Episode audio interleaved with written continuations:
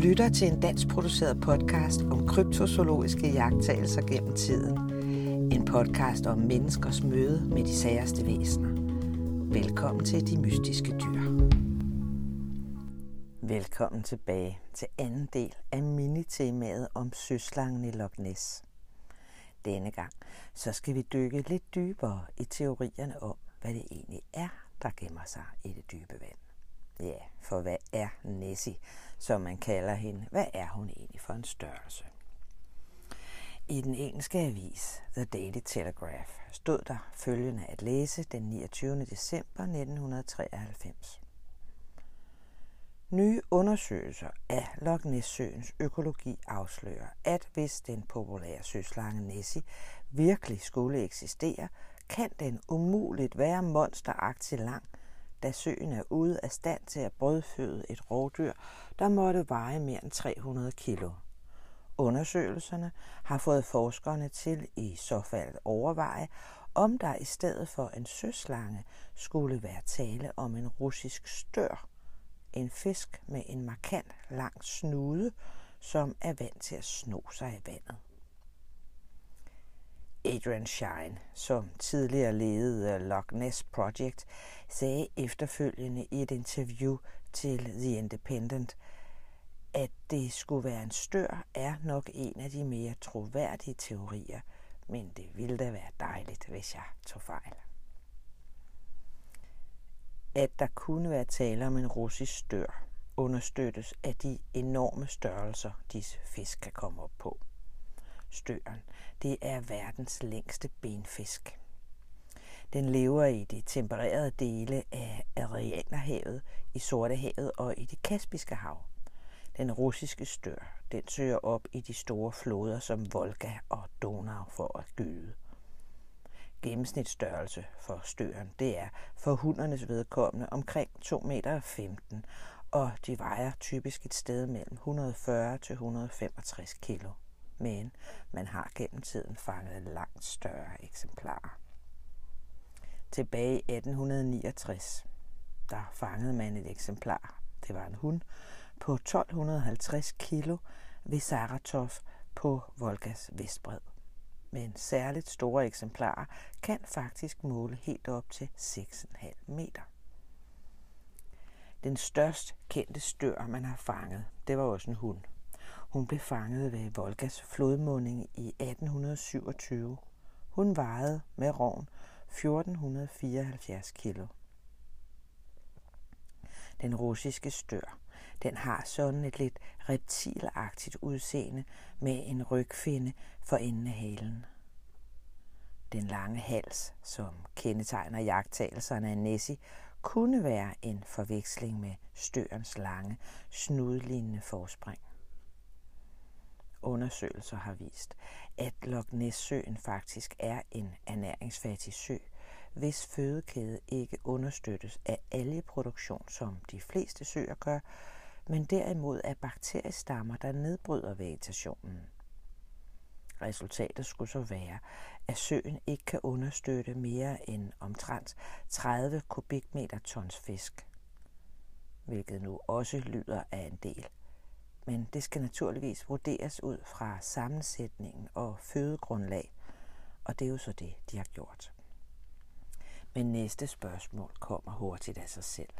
Er der overhovedet føde nok til søslanger i Loch Ness? Vil den hurtigt sulte ihjel, hvis den boede der i virkeligheden? Forskere konkluderer i hvert fald, at selv en lille gruppe ukendte rovdyr skulle bestå af minimum 10 eksemplarer for at kunne overleve. Ligeledes har man konkluderet, at den samlede vægt af disse søuhyre ikke måtte overstige en tiende del af vægten fra de fisk, der skal udgøre dens ernæring. Det skulle i så fald betyde, at et hvert fiskespisende monster i Loch Ness ikke måtte veje mere end 300 kilo. Det skulle så udelukke, at Nessie kunne være en overlevering af en dinosaur, det være sig et pattedyr eller et krybdyr at Nessie kunne være en stør. Det understøttes af de første jagttagelser, der blev gjort. Den første nedskrevne beretning om søslangen blev bragt i avisen The Everness Courier i 1868 og blev her beskrevet som en stor fisk. Lokale legender har altid beskrevet søslangen i søen i form af et fiskelignende dyr. Men igen, og jeg er da helt ked af at måtte gentage mig selv, er denne teori naturligvis også til debat og holder ifølge andre forskere overhovedet ikke vand, om man så må sige. Teorierne er altså lige så mangfoldige som jagttagelserne. En af de mere populære er den om, at Nessie er en plesiosaur af en slags.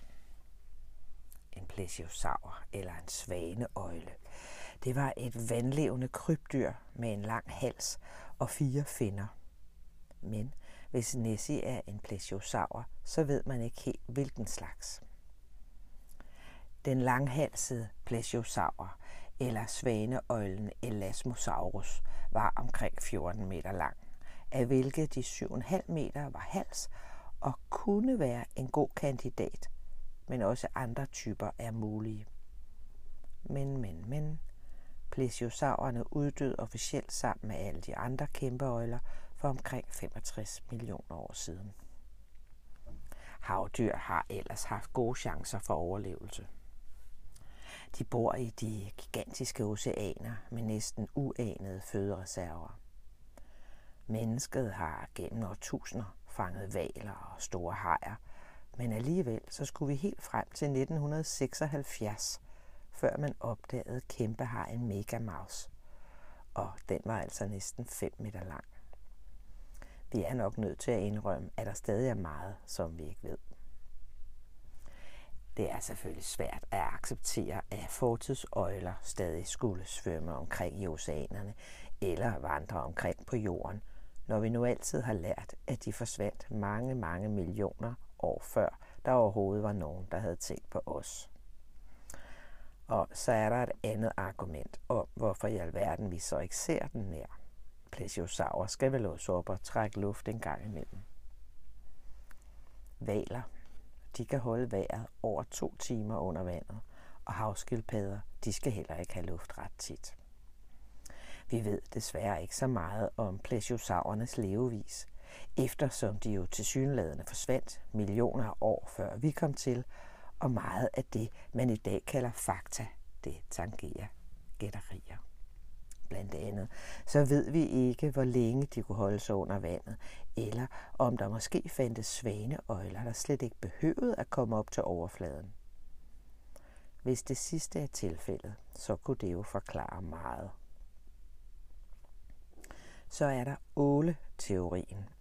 Kunne Nessie eventuelt være en ål? Ål kan nemlig godt blive temmelig store derude på åbent hav. Puklerne, som mange jagttager af Nessie og for øvrigt andre søslanger, beskriver, kunne godt med lidt god vilje være åls bevægelser. Men teorien halter stadig. Ål stikker, så vidt vides, ikke deres hoveder oven vande og svømmer rundt i overfladen. Men kunne Nessie måske være en endnu ukendt åleart? Ål opnår, hvis de ellers gennemlever en normal livscyklus, en alder på mellem 5 til 20 år. Hvis de forhindres i at vandre til havet, så kan de forblive i guldålstadiet meget længe. Det forekommer for eksempel i mærkelgrave og moser, hvor der ikke er adgang til havet. Tilbage i 1997, så blev der faktisk fanget en ål på hele 124 cm og 3,8 kilo i en mose ved Tølløse. Og det med alderen, det ved man i praksis heller ikke ret meget om.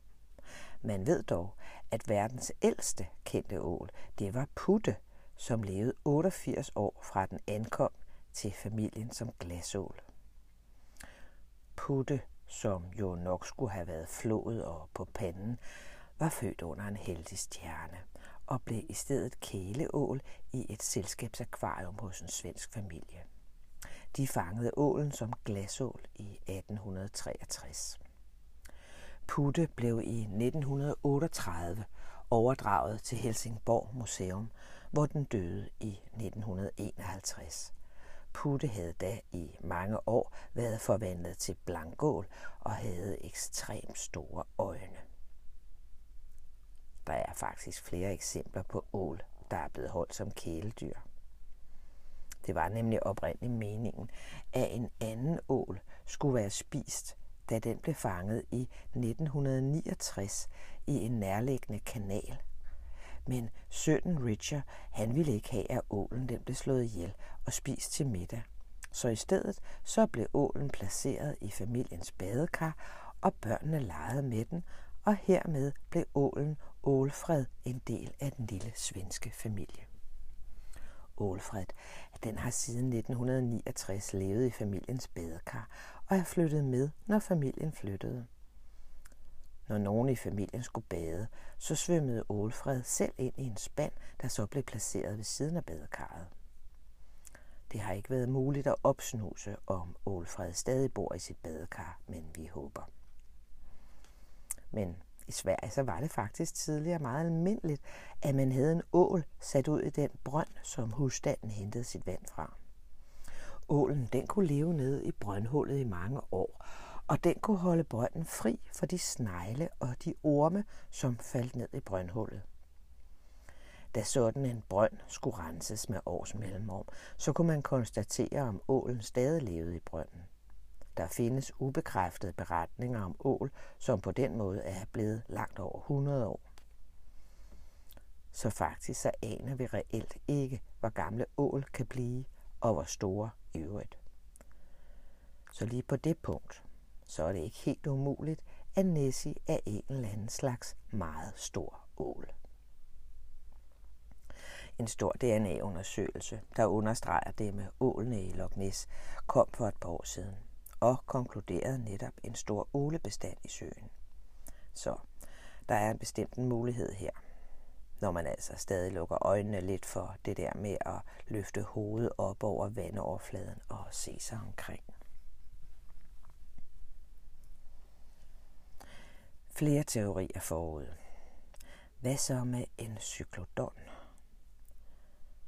Cyklodon var en val, som uddøde for omkring 50 millioner år siden og man må sige, at den på flere punkter havde en stor lighed med mange af de observationer, der kommer om søslanger den dag i dag.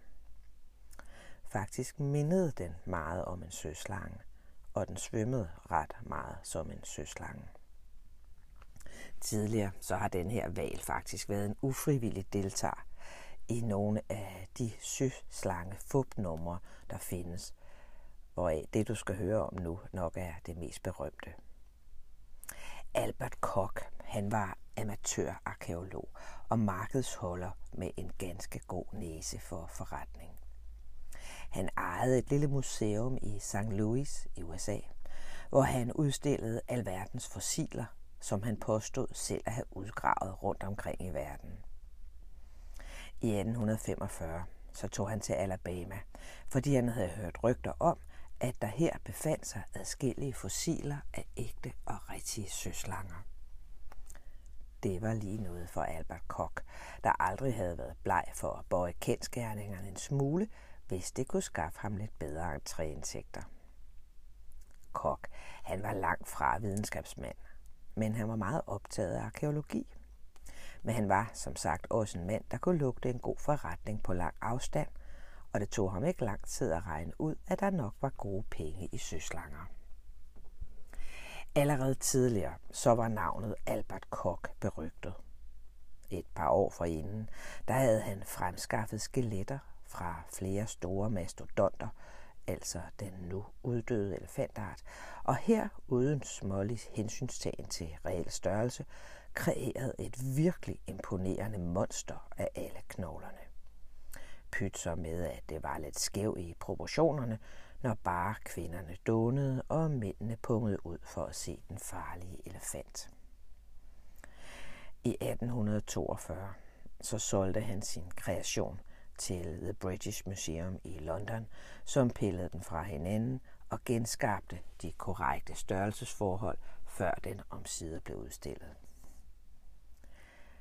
Da Koch ankom til Alabama, så blev han forbløffet over at opdage, hvor mange søslange fossiler der faktisk var tale om.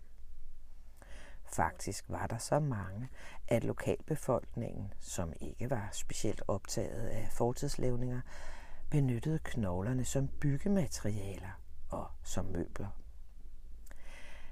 Selvom der var mange knogler, så knep det alligevel lidt med at finde samtlige dele til et helt dyr.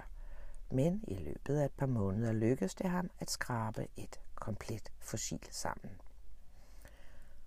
Kok regnede hurtigt ud, hvad slags fossiler der var tale om, men holdt sin viden for sig selv. Efter at have slæbt knoglerne med sig tilbage, samlede Kok stumperne til et 35 meter langt skelet, som han derefter navngav Hydroarchos Silimani, som betød Silimans havenes hersker.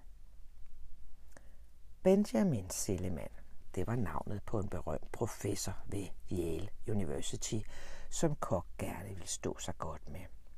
Silliman, han var blandt andet blevet berømt for at udtale, at det måske slet ikke var så umuligt, at der kunne leve søslanger et sted i verdenshavene. Silliman blev så temmelig tosset over at blive kædet sammen med Kok, som han kun kendte fra særdeles uheldig omtale, og frabad sig på det kraftigste at blive sat i forbindelse med Koks søslange. Kok måtte skuffet kapitulere og trække navnet tilbage. Kok, han gav dog sådan ikke op, men begyndte at turnere med sin søslange, og pengene strømmede ind. Desværre så fik udstillingen på et tidspunkt besøg af anatomiprofessoren Jeffries Wyman. Han undersøgte skelettet og kunne snart afsløre søslangen som en dygtigt, men altså ikke dygtigt nok, sammensat udgave af fem eksemplarer af cyklodonen. Kok han blev rasende og holdt stedet på, at det var en vaskeægte søslange, men hans rygte, det var nu totalt ødelagt, og han blev til grin i hele den etablerede videnskabelige verden. Hele historien endte i øvrigt med, at Koch solgte sin søslange til kongen af Preussen i 1847, hvor den nu befinder sig som en del af Berlins kongelige anatomiske samling. Det latinske navn er Basilosaurus, som oversat betyder noget i retning af krybdyrenes konge.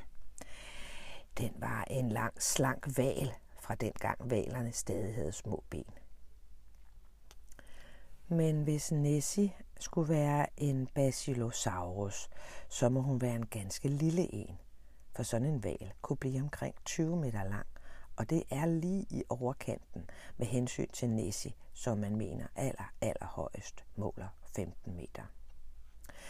Desuden halter teorien på linje med den om ålen, når det handler om at løfte hovedet op af vandet og se sig om. Der findes faktisk en hjemmeside, der holder styr på alle observationerne af Nessie. Hvis vi bare kigger ned over denne sommers observationer, så har der alligevel været nogle stykker. En ung mand på besøg fra Cambridge. Han får øje på et uidentificeret væsen i omkring to sekunder i bugten tæt ved slottet onsdag den 2. juni 2021 omkring kl. 13.30, mens han betragter søens overflade gennem en kikkert.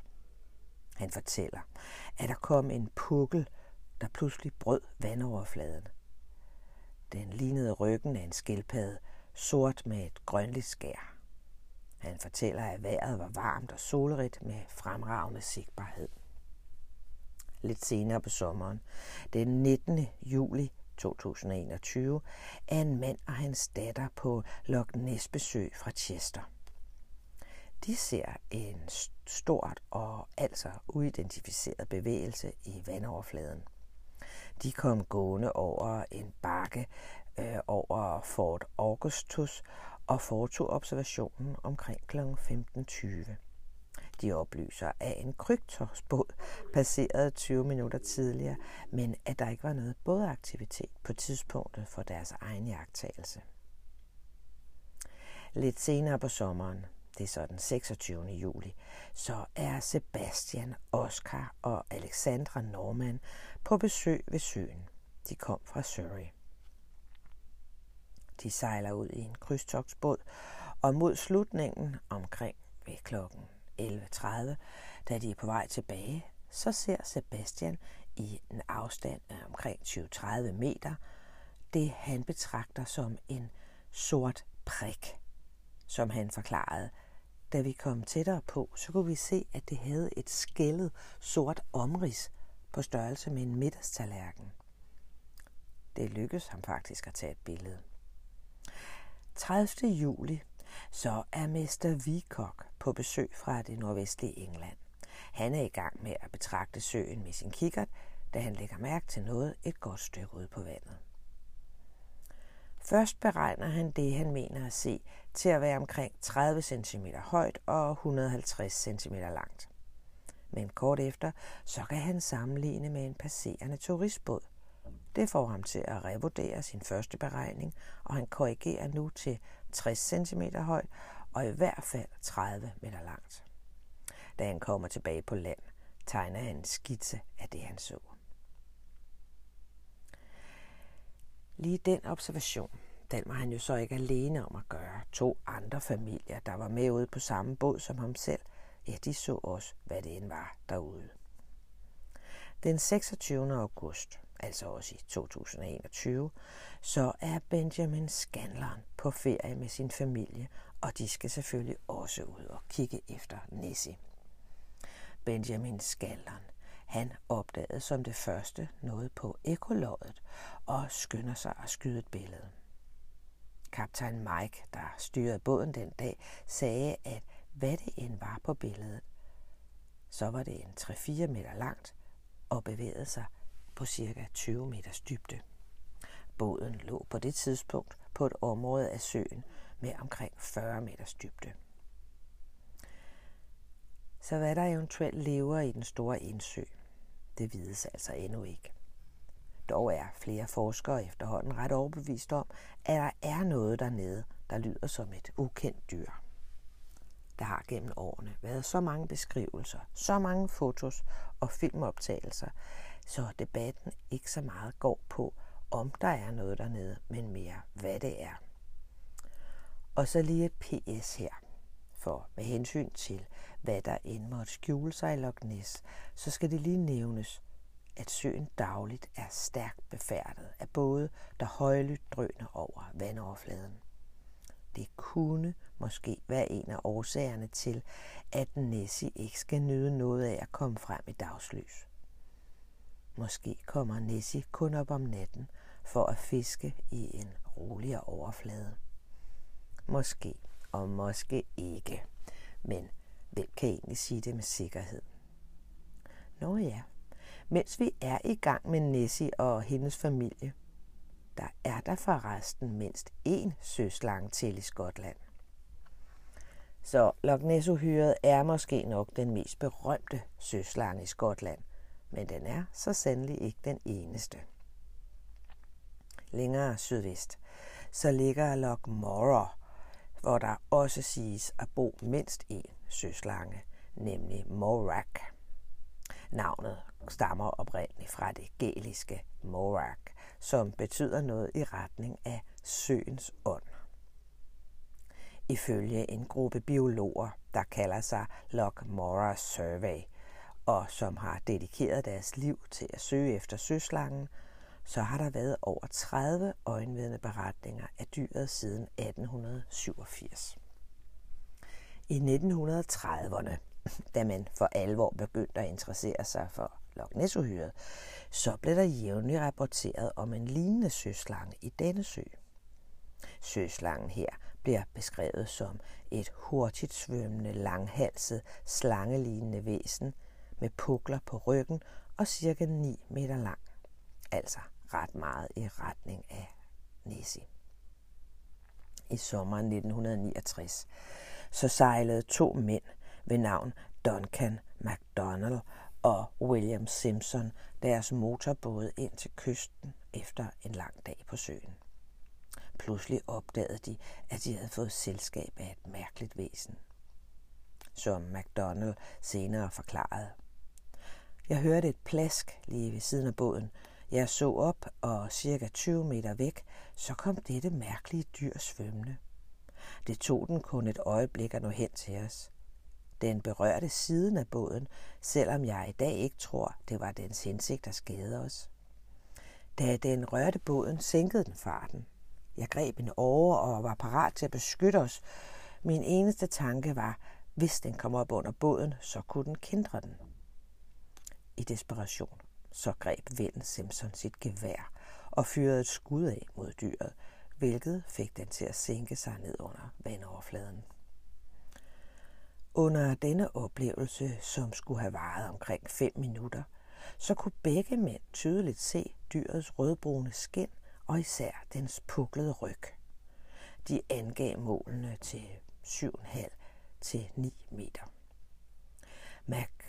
McDonald mente, at han havde fået et glimt af hovedet, som lignede en slanges og var cirka 30 cm bredt. Et medlem fra Loch Ness Investigation Bureau, Neil Bass, han så ved selvsyn dyret i 1970, og bølgerne i vandet efter at søslangen igen var forsvundet, blev observeret af flere vidner. I april 1977 så Evan Gillis og hans søn John Morak svømme fredeligt over søen, mens de så til for bredden.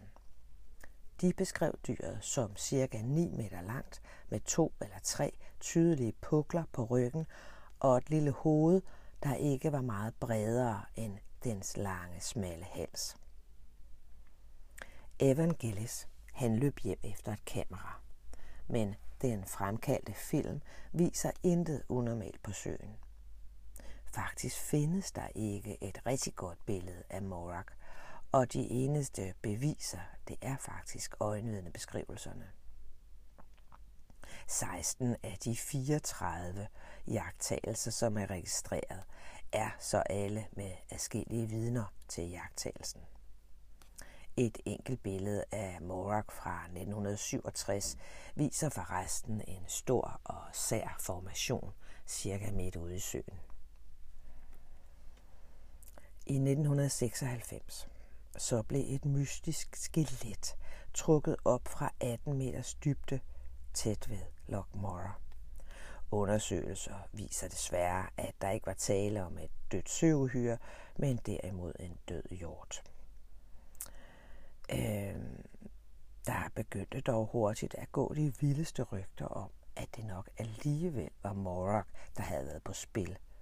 Den døde hjort tilhørte sikkert Moraks spisekammer. To af de seneste observationer har, kan man sige, genoplevet interessen for det mystiske dyr i søen.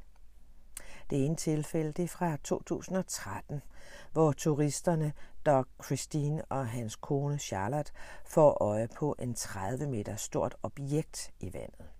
De så dyret, eller hvad det var, over tre gange over to dage, mens de var på besøg ved søen. Et vidne til episoden fik forresten et billede af det særvæsen. Det ligger nu på nettet.